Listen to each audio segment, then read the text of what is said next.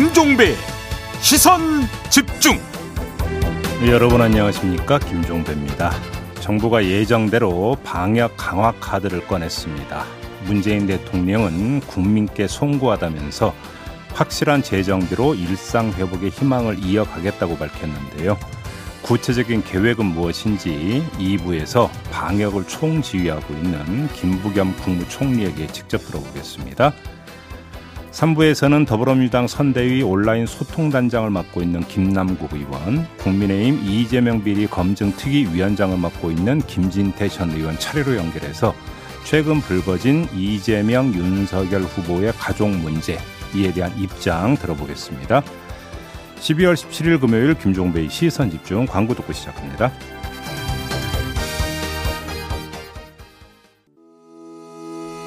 시선집중은 촌철님들의 다양한 목소리를 기다립니다.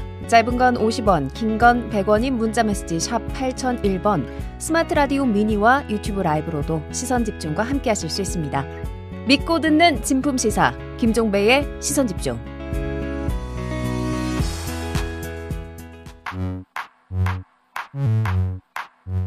뉴욕에 뉴욕타임즈가 있다면 시선집중에는 제이비타임즈가 있다. 촌철살인 뉴스 총정리 제이비타임즈. 더 막내 작가와 함께 시선집중의 문을 열겠습니다. 어서 오세요. 네, 안녕하세요. 더 막갑니다. 네. 오늘도 삐딱선 정신에 입각해서 주요 뉴스 챙겨드릴 텐데요. 속보를 들으셨는지 모르겠습니다. 오늘 아침 여섯 시 이십이 분쯤에 제주도에서 또 규모 삼 점 이 지진이 발생을 했어요. 음, 서귀포시 음. 서남서쪽 삼십팔 킬로미터 부근 해역에서 발생을 한 건데요. 네. 지난 십사 일 지진에 이은 여진이 이렇게 음. 계속되고 있는 겁니다. 네. 아무래도 좀 몇 달간은 지속이 될 것 같아서요. 제주도에 음. 계신 분들은 예의주시하셔야 할 것 같습니다. 그러게요. 그리고 김영민 님이 아이고 어저녁 산책할 때는 봄 날씨 같더니 지금은 호랑이 발톱 같은 날씨네요. 내일은 더 춥던 영하 십오 도? 내일?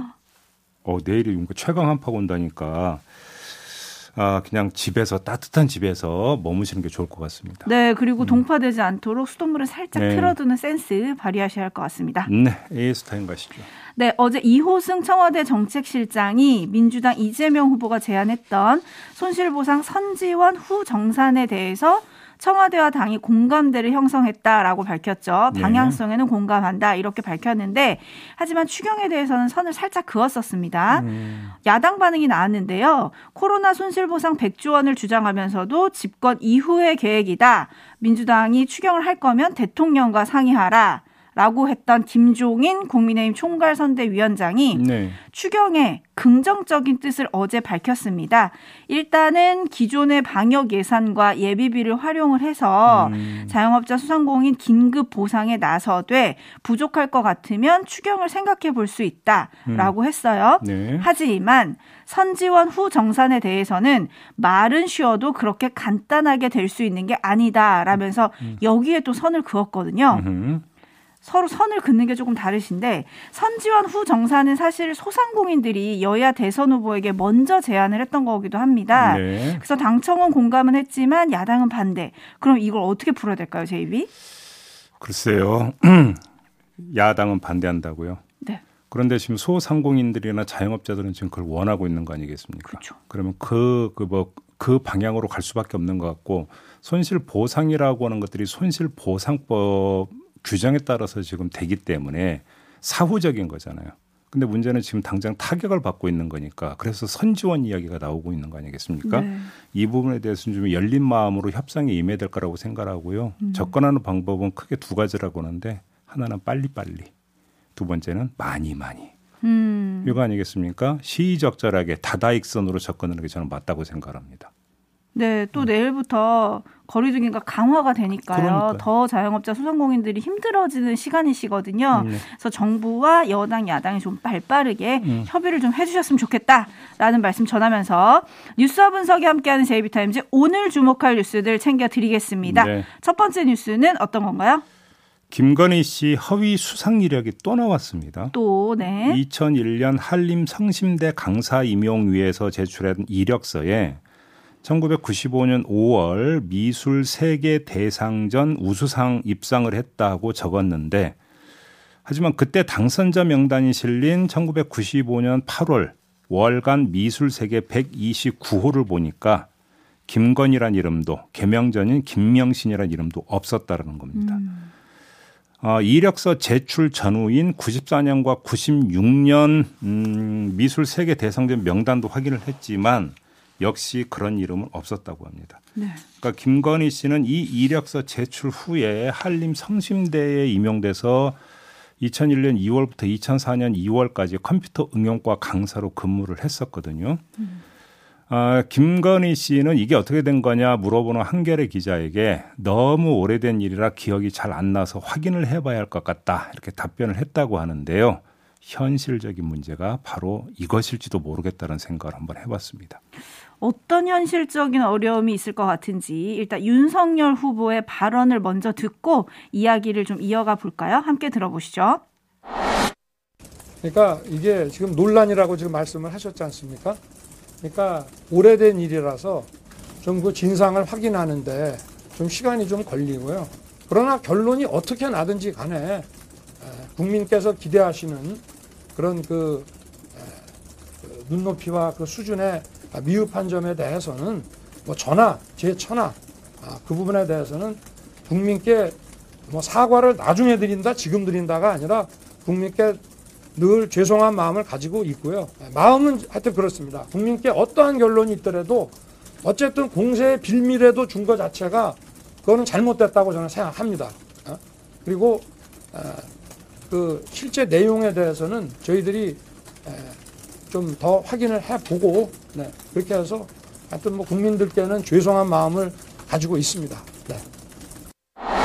네, 지금 들으신 대로 윤석열 후보는 오래된 일이라 진상 확인에 시간이 좀 걸린다고 말했죠. 네. 조금 전에 제가 전해드린 김건희 씨는 너무 오래된 일이라 기억이 잘 안 나서 확인을 해봐야 할 것 같다고 했습니다.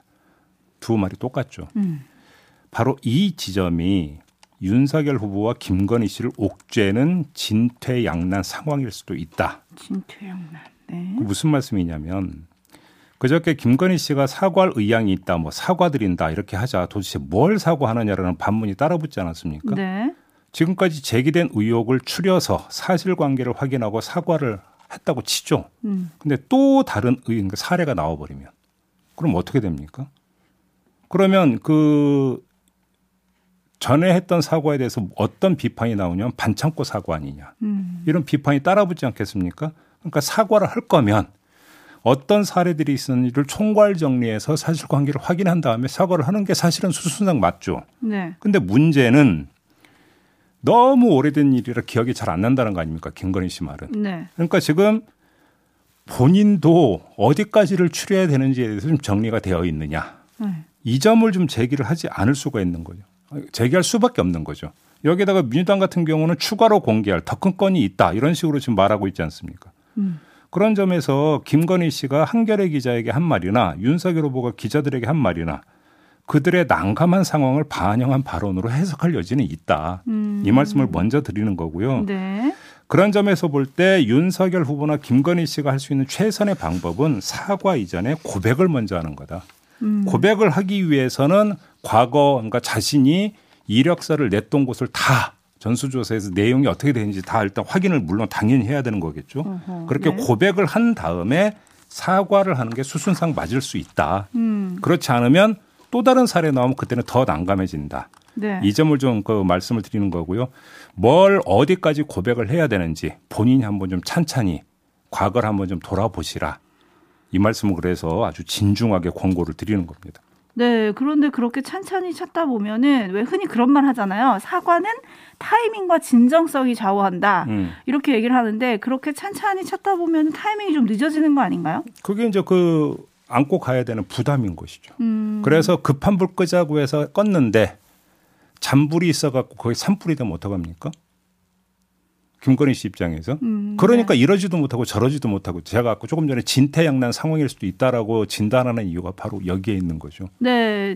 지금 촌철님들이 많은 의견 보내주고 계신데 사실 문제는 계속 의혹이 추가가 된다는 거 아니겠습니까? 그러니까 어제만 해도 윤석열 후보는 김건희 씨의 게임산업협회 비상근 감사 이력은 사실이다라고 항변을 했는데 노컷뉴스에 따르면 발기인 명단에 김건희 씨 이름이나 또는 개명 전 이름인 김명신이라는 이름은 없었다라고 보도를 했고 김건희 씨가 제출한 재직증명서에 찍힌 게임산업협회 회장 직인과 또 문체부로부터 제출받은 공식 문서에 찍힌 직인이 다르다. 음. 이런 보도도 있었고요. 또 삼성미술관 기획전시 이력도 허위라는 보도도 이어졌습니다. 네네. 그리고 또 건강보험료도 칠만 원밖에 내지 않는다. 이런 또 보도도 있었잖아요. 네. 그래서 지금 씨케이제이님이 양파도 아니고 까도 까도 또 나오네요. 음. 차라리 진실을 찾는 게 더 단독 보도감인 것 같습니다.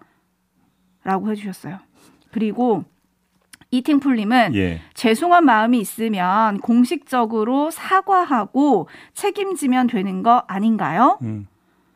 알로에님은 결국 사과는 없다는 말을 좀 돌려서 하는 느낌인데요. 라고 꼬집어 주셨고요. 네. 그리고 오드리 델버님은 이젠 놀랍지도 않아요. 라고 좀 약간 자주 섞인 말을 해주셨는데요. 음.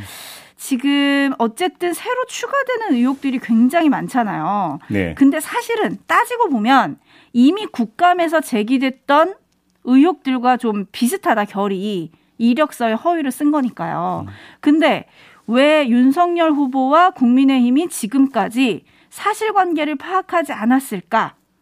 당의 대응도 좀 허술하다. 음. 이런 지적도 있더라고요. 어, 이거는 상당히 날카롭고 당연한 지적이죠. 다시 말해서 전혀 이런 문제가 불거질 줄 모르고 있다가 불거졌다고 한다면 당황하고 미리 챙겨보지 않았을 수도 있는데 허위 이력 의혹만 그 이전에 제기된 게 한두 가지가 아니지 않습니까? 그렇죠. 이렇게 됐고 나면 도대체 어디까지인가라고 하는 국민들 궁금증은 당연히 커질 것이고 언론이 따라붙을 것이라고 하는 것은 상식적으로 예견할 수 있는 부분이고 네. 그러면 선제적으로 어디까지 문제가 있었는지를 사전 조사를 먼저 자발적으로 할 수가 있는데 손 놓고 있었다는 이야기밖에 안 되는 거 아니겠습니까? 네. 예를 들어서 윤석열 후보 같은 경우 어젠가 그젠가요? 기자들한테 하는 이야기가 게임산업회 이사 이야기하면서 무슨 뭐 어떤 파트나 직함이 있는 게 아니다라는 취지로 주장을 했잖아요. 네. 그냥 이사, 비등기 이사일 뿐이다라고 했는데 그 재직증명서 보면 버젓이 기획팀 그리고 기획에서 이렇게 적혀 있잖아요. 음. 문서에 그렇게 되어 있는데 파트가 없다. 이런 이야기가 나온다라면 가장 기초적인 것도 지금 챙기질 않고 있다는 얘기밖에 안 되는 거잖아요. 네. 그러니까 결국은 언론이 문제를 제기하면 그 다음에 대응하는 수순으로 가버리면 이건 계속 어떻게 되는 거냐면 코너에 몰리게 되는 거죠. 음. 그렇기 때문에 과거에 본인이 어떻게 했는지 과거 행적에 대해서 그러니까 스스로 한번 총괄 한번 그 복기를 해보고 문제의 소지가 있는 것을 스스로 추려갖고 먼저 고백하는 게 수순이다. 그래서 이 말씀을 드리는 거예요. 그래서 음, 김철규님이 이러다가 일 차 사과, 이 차 사과, 삼 차 사과, 엔 차 사과 이런 식으로 나오는 거 아니냐라고 꼬집어 주셨는데 음. 한번 지켜보도록 하고요. 네. 근데 가족 리스크가 윤 후보만 있는 건 아닙니다. 이재명 후보도 예외는 아닌데요. 네. 제이비타임 다음 주목할 뉴스 오디오로 먼저 만나보시죠. 가족들과 관련해서 어, 매우 불미스러운 일이 발생했습니다. 어, 자식을 가르치는 부모 입장에서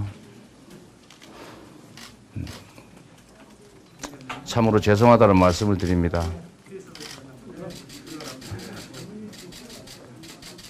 앞으로 이런 일 발생하지 않도록 대전의 노력을 기울이겠다는 말씀을 드립니다. 국민 여러분께 매우 죄송하다는 말씀 다시 한번 드리고 깊이 사죄드립니다. 네, 어제 저희가 전해드렸죠. 그 장남 불법 도박 의혹이 불거졌다고 전해드렸는데 바로 이재명 후보가 사실관계를 시인을 하고 이렇게 지금 대국민 사과를 했습니다. 네. 그럼에도 불구하고 뒤이어서 다시 추가 의혹이 계속 제기가 인, 되고 있는 상황 아니겠습니까? 네. 뭐 이 국민의힘 같은 경우는 뭐 도박 사이트에서 오백오십만 원 정도의 수익을 올렸다라면 억대 도박을 했을 가능성이 있다. 이 점을 지금 제기를 하고 있고 그다음에 마사지 업소에 들락거렸다라는 사실도 지금 제기가 됐고 이에 대해서 다시 아, 뭐 성매매는 없었다라는 또 해명이 이어지고 있고 네. 패턴이 지금 비슷한 거죠. 무슨 이야기냐면 한 의혹이 제기가 되니까 그거에 대해서 일단 사과를 했는데 추가 의혹이 또 제기가 되니까 또 그거에 대해서 해명하는 이런 순환 구조가 형성이 되고 있다라는 것이죠. 네. 그래서 똑같은 말씀을 드리겠는데요. 이재명 후보 쪽에서도 기왕 문제가 불거진 것이라고 한다면 정확히 그 장남을 통해서 들을 수 있는 얘기는 다 들었고 조사를 해야 될 건 다 조사를 해야 된다. 네. 그래서 선제적으로 사실을 시인할 건 빨리 시인하고 밝힐 건 빨리 밝히면서 그 다음에 다시 총괄적으로 대국민 사과를 다시 해야 된다. 음. 이 말씀을 드리는 거죠. 왜 그러니까 그게 안 되면 똑같이 반창고 사과다. 음. 이런 이야기가 또 따라붙을 수 있는 거거든요. 결국은 윤석열 후보 부인 김건희 씨의 경우나 이재명 후보의 장남 이 경우나 똑같이 방어적 차원에서 접근에 들어가면 계속 말릴 수 있다는 것이죠. 네. 이런 점에서는 진실이 무엇, 진실 앞에 겸허하라 이런 말이 있지 않습니까?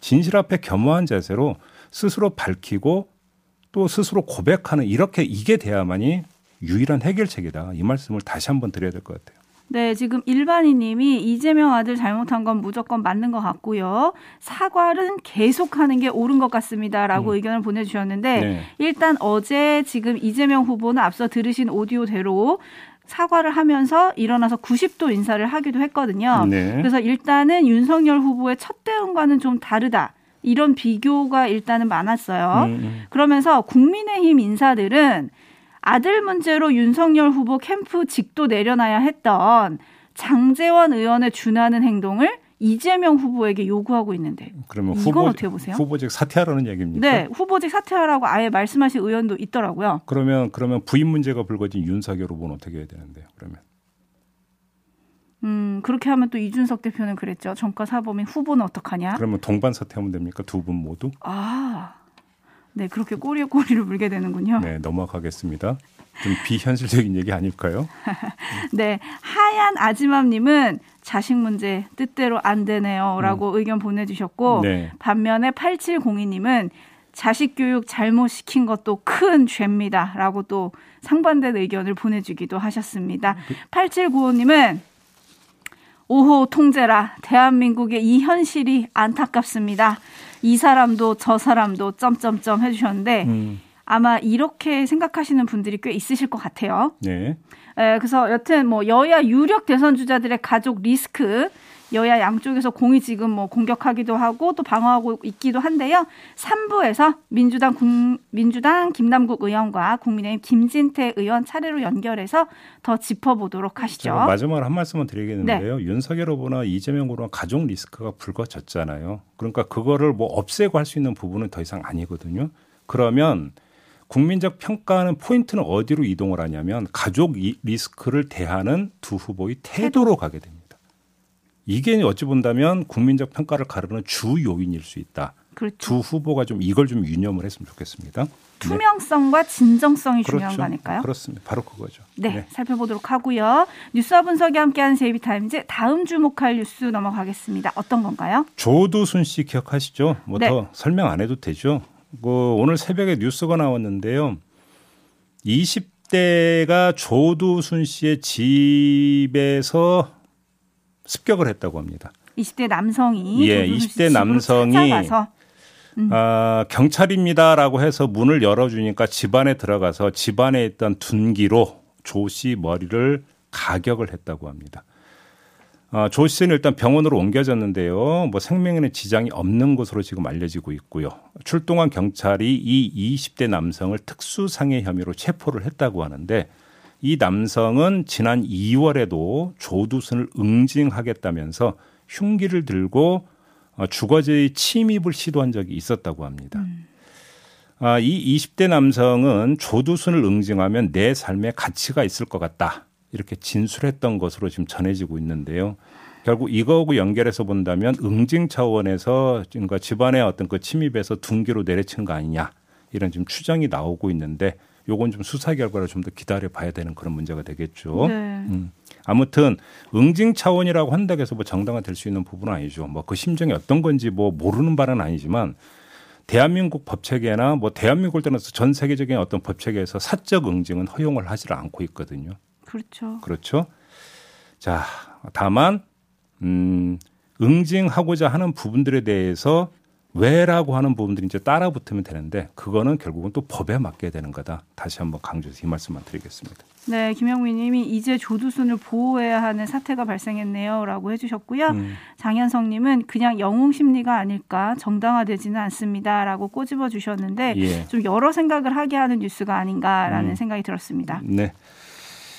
아, 참. 여러 개의 이야기가 좀 나올 수 있고 뭐 여러 가지 생각이 드는데 이럴 때는 말을 아껴야 되는 것 아니겠습니까? 아무튼 수사 결과를 좀 기다려보도록 하겠고요. 오늘 제이비타임즈는 이렇게 마무리하겠습니다. 네, 마무리하기 전에 한미 음. 외교차관이 오늘 서울에서 고위급 경제협의회를 엽니다. 음. 공급망 문제와 코로나십구 백신 협의 등을 논의한다고 하는데요. 이것도 좀 시선 집중해야 할 것 같고요. 그리고 지금 많은 분들이 여야 대선 후보에게 시선 집중을 청취해라. 매일 청취하면 답이 나올 수 있다라고 좀 보내주고 계신데요. 네, 캠프에서 좀 듣고 계시면 좀 참고하시면 좋을 것 같습니다. 많이 듣고 계신 걸로 알고 있습니다. 네, 이렇게 자뻑하면서 마치죠. 더마카 수고하셨습니다. 고맙습니다.